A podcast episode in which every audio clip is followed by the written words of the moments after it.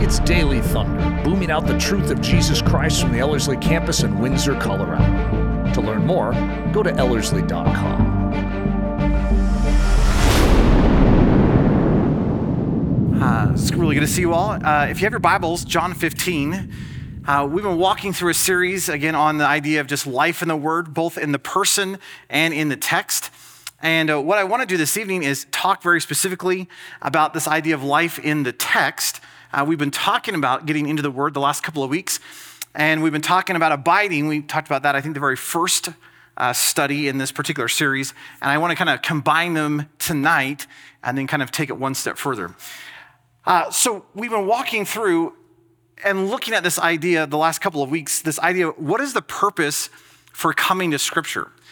And again, just this is review, but just as a reminder, uh, the reason we come to the Word is not because we have to, uh, not because it's homework, not because there's a thumb on our back. Uh, it's not because, you know, if we flick the pages, it wards off demons.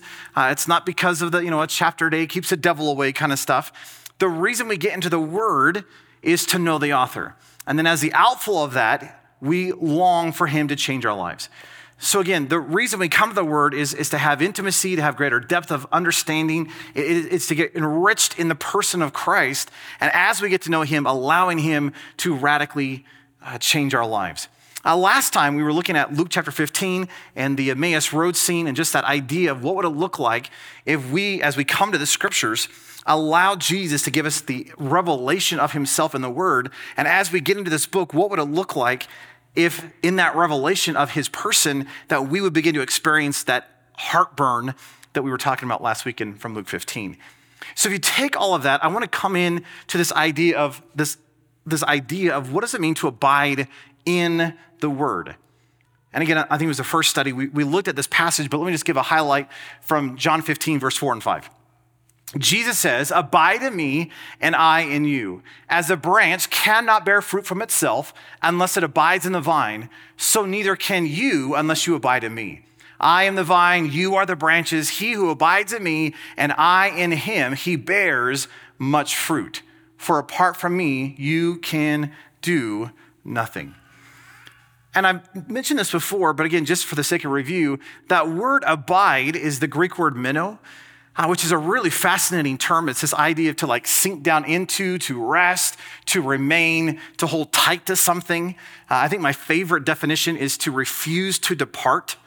So, so, what is the branch doing to the vine? It is refusing to depart. It is clinging. It is embracing. It's not letting go. This is, this is, this is the very source of life. And I, I've, got, I've got to hold tight to this.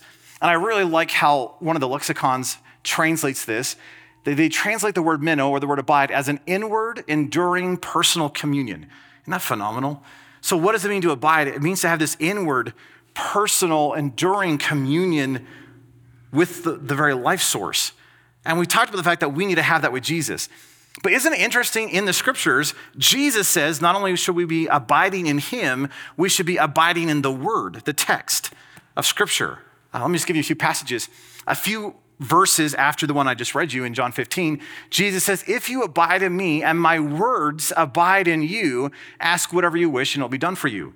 Isn't it an amazing thought? That his words are to rest, dwell, sink down into, hold tight to, have an inward, enduring personal communion with us. That, that we should be living in the word, abiding in the word, just as we abide in Christ. In John chapter 8, verse 31, Jesus was saying to the Jews who had believed him, If you abide in my word, then you are truly my disciples. So if you call yourself a Christian and you are a disciple of Jesus Christ, according to Jesus, what that requires or what that demands is that we abide, we rest, we sink down into, we have an inward, personal, enduring communion with his words. Isn't that just an incredible thought? That, that I can abide not just in the living word, Jesus, but I could actually get into these scriptures and begin just to live in this thing and to sink down into this thing and hold tight to this thing and, and have an inward, enduring personal communion with this, with this book. And that is, that's Jesus' longing in our lives. Uh, if you fast forward to 1 John, listen, listen to what John says. He's writing and he's breaking into the three categories, but he says, I've written to you, fathers, because you have known him, Jesus, who has been from the beginning. I've written to you, young men, listen to this, because you are strong, and the word of God abides in you, and you have overcome the evil one. So he's looking at the church saying, Guys, I'm writing to you, you whose the word of God dwells within. Wouldn't it be, again, just phenomenal if your life, if someone's going to describe your life, if one of the ways they described your life was, oh, they just live in the Word. They are just so drenched and saturated and focused, and they, they are just so tight with the Word. It's just like they just the Word just comes out of them all the time. I don't know if you've ever read Pilgrim's Progress, uh, but here's John Bunyan writing it from a prison cell. And as you read through Pilgrim's Progress, it is just stunning to me how many quotations from Scripture he mentions. It's like you read along, you're like, that's Scripture, that's Scripture, that's Scripture, that's Scripture. And you're like, how on earth could he just weave all of this scripture into this phenomenal little story? I think the reason is, is because he was living in this thing. He was constantly dwelling and abiding in the word. And when you abide in this thing and you begin to meditate upon it day and night, as David says, then what begins to happen is this thing starts to just, you're just consumed with it and you're just constantly thinking and pondering and talking. It just comes out of your life. So, in light of all of that, I really want to get to the focus of, of where I'm going with this and ponder this idea. What would it mean for you to realize that the author of this book actually lived inside of you? Uh, there's this grand shift in my life, probably 20 something years ago now, when I began to realize that, and we've talked about this, but the author of this book, God Himself, right, is, is really using every page of this book to declare who He is. He is screaming in your face, this is all about Jesus and the work upon the cross. I mean, the whole scriptures from the Old Testament, Genesis 1 1, all the way through the maps, because even the geography points to Jesus, that, that everything points to the reality of Christ. And he is the author of this, and he's screaming, he's, he's yelling in your face who he is. What if you begin to realize, and again, this is a huge changing point in my life, when I realized the author of this book and the author, where everything is about that author, he actually lives inside of my life. So hold that thought. I want to give you a contrast, and it's this idea. Studying the Bible, and this should really excite you, so please contain your excitement. Please keep the cheering to a minimum. But studying the Bible is not like studying Shakespeare. Isn't that phenomenal? That is so encouraging to me. Now, I don't, I don't know what your experience uh, with Shakespeare is. Uh, I remember in high school, I really enjoyed like Romeo and Juliet. I enjoyed Taming the Shrew. I didn't really enjoy anything else. I think uh, Midnight Summer's Midnight Dream, whatever that one is, uh, the dream during the midnight thing of summer. Uh, I like that one, even though I can't obviously remember anything about it. But outside of that, I really I could care less about Shakespeare, especially the sonnets. I hated the sonnets. And I remember in high school having to study the sonnets. And I remember opening the sonnets and I would read the sonnet and I always had the same response, no matter what sonnet it was. You can just give me whatever the number, I, I could tell you what my response would have been. It was always, huh? Because it never made sense. It's almost like he had to have been like sleepwalking and writing the sonnets, or he had like one too many diet seven ups the night before as he's writing, and, and he's just, he's a lot. I, I could not understand the sonnets. Now, here's, here's the problem with studying Shakespeare, and I don't want to hurt anybody's feelings or, you know, pop their bubble, but Shakespeare is dead. I know it's like the Titanic sinking, you know, it's like, what? Do you realize that when you study Shakespeare, you cannot walk up to Shakespeare with your sonnet and go, like, what were you thinking? Like, explain this to me because he's not here. But do you realize how incredible studying this book is?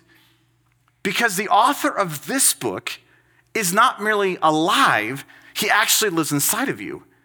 So, as you come into the scriptures, what is so phenomenal to me is that this thing is not like studying Shakespeare at all, because as you come into this book, if you come to something that is confusing, you actually have access to the author himself who will give you wisdom and insight and revelation in the knowledge of who he is. Do you know how phenomenal that is? And again, about 20 years ago, there's a shift that happened in my life when I began to understand that the very person that I'm wanting to study and know through the text, the author himself, isn't just out there somewhere. He actually is indwelling my life through his Holy Spirit. And that changes everything as it relates to abiding in the Word. Uh, one of my favorite passages in light of all of this is, uh, is, is just if you flip over a page to John chapter 16. And again, it's in the same upper room discourse. Jesus in chapter 13 washed the disciples' feet. In chapters 14 and 15, he's talking about this incredible reality of God dwelling with you and you dwelling with God and this abiding relationship. And then he comes into chapter 16 and he's, he's given this encouragement to the disciples. And listen to what Jesus says in, in John chapter 16, verse 7. Jesus says, I tell you the truth, it is to your advantage that I go away. Now, I, have talked about this passage so many times, but for those of you who may not have heard me go through this, if I was one of the disciples and I was sitting in the upper room and I was listening to Jesus, I know it would not have been polite, but when Jesus said, Hey, I'm telling you the truth, it's to your advantage that I leave, I would have been like, Excuse me, Jesus, you're wrong. And I know you just said you're telling us the truth, but you're wrong because it is not to my advantage that you leave. And I can prove that to you. If we had the physical, literal Jesus standing in front of us, you, without a doubt, I know every single one of you would be like, Nathan, sit down. We're listening to Jesus, you know? And you wouldn't even have to tell me because I would want to sit down and just listen to Jesus too. And you got to admit, how many times in your life have you prayed for something like Jesus? If, if I could just, could you just be so clear about whatever it is that you're calling me to. Or, or Jesus, could you just, could, could you give me a burning bush experience? Could, could you just, could you write it in like neon letters in the sky? I mean, could you just, I mean, could you imagine if we had the physical presence of our Savior with us and you could slap him on the back and ask him questions and laugh with him and, and you can engage? You know, that would be far better than him leaving. Would it not be? And yet Jesus says, actually, it's a really good thing that I'm leaving. And I, I, I, you have to, that's a hard thing, folks. But why does Jesus say it's actually better that he leaves? Look at this. He says, For if I do not go away, the advocate or the helper, speaking of the Holy Spirit, will not come to you. But if I go, I will send him to you. Now, ponder this. This is so crazy to me. According to Jesus, what you have in the infilling of the Holy Spirit, right, which came after Pentecost, that, according to Jesus, is better than what the disciples had when they were walking with him for three and a half years and slapping him on the back and, and you know, roasting fish over the fire and cracking the jokes. And according to Jesus, what you have right now in this moment, if you're a believer, is better than what Peter, James, and John and the rest of the disciples had walking with Jesus. And you got to admit, that's crazy. Because again, I'm just being honest, I would look at it and go, I would rather have Jesus, the physical presence of Jesus. But again, according to Jesus, what you have is better. Why? Do you recognize that if the literal physical presence of Jesus was here, he would be limited to one place and one time? And because I'm his favorite, we'd always be hanging out together, you know? Which means if you want to come hang out with Jesus, you're going to have to come over and hang out with me and Jesus I'm being facetious. But but, but you realize that we would have to get in a line and we'd have to, you know, wait our turn and we'd pick the number and, and, wait, wait for our, for our opportunity to spend time with Jesus. And Jesus says, yeah, that's phenomenal. But do you recognize that I'm going to go to my Father and I'm going to send forth my Spirit and my literal presence, my Spirit is actually going to indwell your life and you actually get to, you get to have me everywhere you go. Jesus says, that's a lot better than me being there. Now, we understand that in the eternities, that we get both. We get the infilling of the presence of God and we get the literal presence of Jesus. That's incredible. Can't wait. Haven't you ever wondered or looked back at scripture and looked at guys like David, Esther, maybe not Elijah or Jeremiah, but like some, some of the, you know, some of the big guys in, in Christian history and been like, oh, man, if I could just have what they had. Do you know how ridiculous that is in light of the New Testament? Because we look back and we're like, look, look at what they had in terms of the intimacy. Look at their obedience. Look at what Abraham had. Look at what David had. Look at what Daniel had, had access to. And do you realize that every single one of the Old Testament characters, if you were to talk to them, would have said, What are you thinking? I, I will trade places with you in a heartbeat. Because the, the yearning all throughout the Old Testament is, oh, there's, there's coming a day that, that what we have written on tablets of stone is going to be written on the tablets of, of your heart. That, that what we have in this momentary, he, he, he's there, but he's not there. We have him, but we don't have him. Man, you get to have him for life and the, the richness of the indwelling of his presence. And, and I, I guarantee you, every Old Testament character would have said, if I can pick any time to live, it's during your days. It's when you have the access of the very presence of God living within you, which really means we have no excuse. You, you do realize? Because if Abraham and David and Daniel and Esther and the whole crowd could live as they did without, most of them, without the written scriptures, without the influence of the Holy Spirit, we have no excuse. Because we have, we have the totality of the word and we, we have the influence of the Holy Spirit. But, but again, come back to this idea what, uh, what Jesus is saying in John chapter 16. He says, It's actually phenomenal that I leave because if I leave, I'm actually going to come and indwell your life through my spirit, and I'm going to be with you every waking moment, which maybe is scary for some of us. But you can't get away from that. And Jesus says, Do you know how good that is? Now, Jesus goes on and he says this in verse 8 through 11. He says, when, when He, the Holy Spirit, comes, He will convict the world concerning sin and righteousness and judgment concerning sin, because they do not believe in me. And concerning righteousness, because I go to the Father and you no longer see me. And concerning judgment, because the ruler of this world has been judged. Now, listen to what Jesus says next. In verse 13 and 14, He says, But when He, get this, the Spirit of truth comes, He will guide you into all truth for he will not speak from himself, but whatever he hears, he will speak. And he will disclose it to you what is to come. He will glorify me, for he will take up mine and he will disclose it to you. Did you hear what one of the roles of the Holy Spirit is? The role of the Holy Spirit is to actually guide you unto truth, that he's actually going to glorify Jesus. And we've talked about that around here before, but isn't it interesting that the more spirit filled you are, the less you actually talk about the Spirit and the more you talk about Jesus. Because what the Holy Spirit is constantly doing is He's getting out of the way and literally lifting up Jesus, saying, Ah, look at Jesus. Ooh, let's talk about Jesus.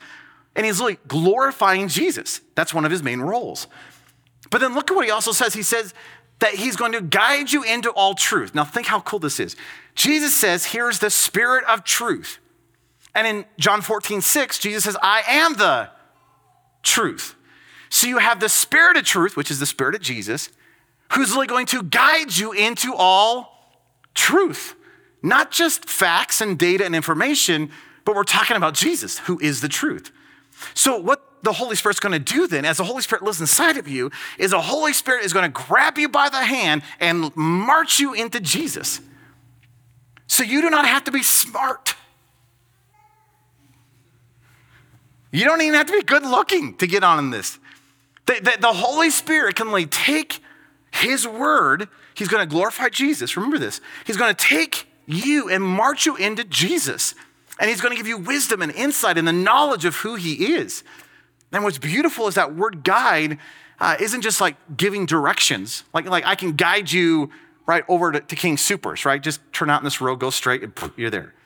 That, that's not this word. This word has the idea of, of closeness. This idea has like, I'm grabbing you by the hand and I'm walking with you and I'm saying, hey, there's a pothole, watch over there. Oh, come over here, turn, turn left.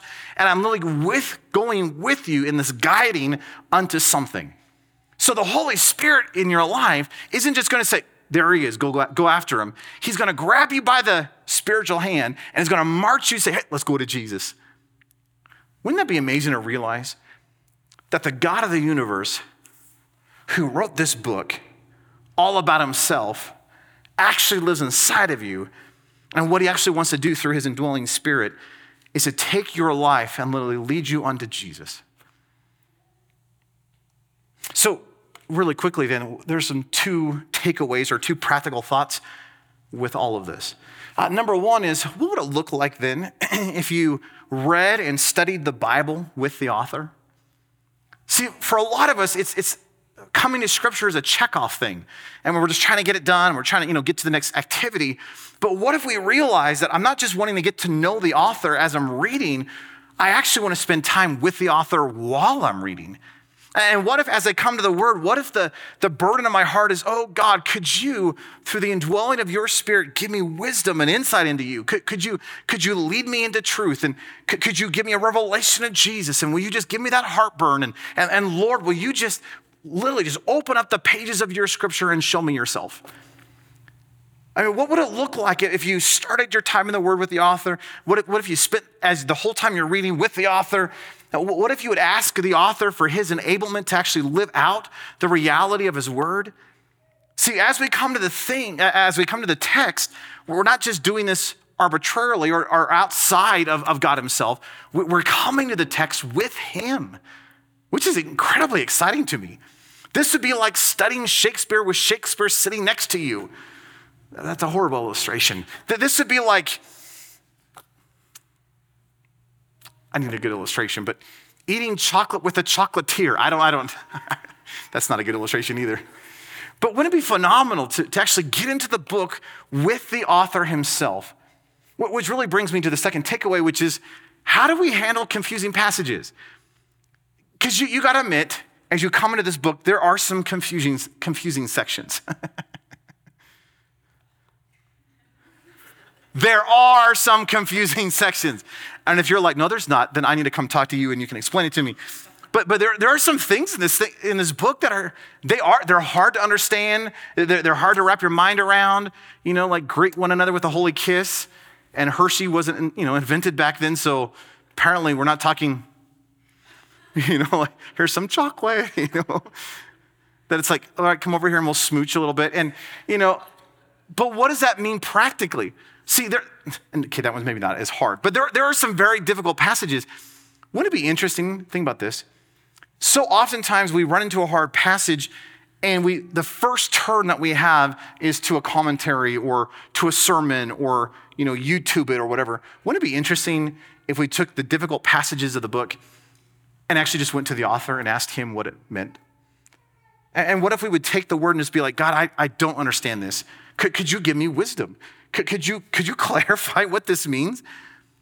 Uh, I had a Bible scholar once say that if you ever come across a difficult passage that you don't understand, he says, I encourage you to do this. Get a, get a notebook, dedicate it to hard passages, and in the notebook, write down the date, write down the passage, and in the, in the best words that you can, try to explain why it doesn't make sense. And then just let it sit. And he says, I promise you, there will come a time, maybe within a day, maybe in a week, maybe in 10 years, that, that you'll come across something or God's going to bring some insight to you, and suddenly it's all going to connect and it's going to go, and it's just going to open up, and you'll look and you're like, oh, I understand that. He goes, when that happens, go back to your notebook and put the date and say, figured it out. But try, look back at why it didn't make sense and you'd be like, that is so, it's so simple. Of course it's this. Isn't it amazing how God can give wisdom and insight? There, there's, I cannot tell you how many passages I've come to where I've gotten tripped up and I'm like, I don't, I don't understand this. And yes, I could read the commentaries, and yes, I, I, could wrestle, you know, uh, you know, looking at YouTube or you know some sermon or asking some wise person, uh, almost anybody other than me, what the passage means. And yet, there's something beautiful that happens when I go to the author. And again, sometimes it's something I hear, sometimes I, something I've read, or sometimes it's just while you're in the shower or mowing the lawn and just you're thinking and, and these thoughts connect and you're just like, oh, I think I get it. That to me, that, that's the kind of stuff that gives me heartburn because it shows me God has given me wisdom. God has given me insight. And I know He is because I'm not that smart. So if you're dumb, you are, you're in a privileged position because you smart people, it's a lot harder to study scripture. I promise you. But if you're dumb, do you really, and you're just dependent on the Lord, it is amazing how He will give you wisdom. So, can I encourage you, read and study the Bible with the author? When you come to confusing passages, involve him in his own word. He knows what it means. And whether it's through a sermon or through a book or through a conversation or just through other times or things that you're studying, he can put those pieces together and give you wisdom and insight in the knowledge of his word. I love that. But can I encourage you, even just this week, as you're reading and studying the word, don't just come into this as an activity to check off. Would you come to this thing, again, to know Jesus and to be transformed by truth? But while you're in the activity or the process of reading and studying, would you do that with the author? We have an amazing privilege. Well, let's pray. How, Lord, we do want to know you through your word. And Lord, we thank you that you are yelling at us through every page of Scripture. Lord, I pray that we wouldn't just come to, come to your book as a have to, that we would come to your book as a get to. And Lord, I pray that we would realize that, that not only are you the author and every page is declaring who you are, but, but you actually want to be involved in our engagement with your word. Lord, thank you for your Holy Spirit who dwells within us. Thank you that according to you, it is better what we have in this moment with the indwelling of the Holy Spirit than what even the disciples had as they were walking the road with you. Lord, let us not take for granted the fact that we have the God of the universe dwelling in our lives. And Lord, I pray that we would be your disciples who abide in your word, that we wouldn't just pop in and pop out and just open it for Sundays, and, but Lord, that we would sink down into, that we would hold tight to, that we would refuse to depart, that we would have this inward, enduring personal communion with you through the word. And would you give us wisdom and revelation? Would you give us understanding and comprehension? Lord, we love you. We thank you for all that you're doing in these days. We give you the praise and the glory in your precious, powerful name we pray. Amen. Daily Thunder is a listener supported production of Ellerslie Discipleship Training. At Ellerslie, we are laboring to rouse the Church of Jesus Christ out of its lethargy and build brave hearted Christians for such a time as this. If you'd like to learn more about Ellerslie, our discipleship programs, or support the ministry financially, please go to ellerslie.com to learn more. Thanks for listening.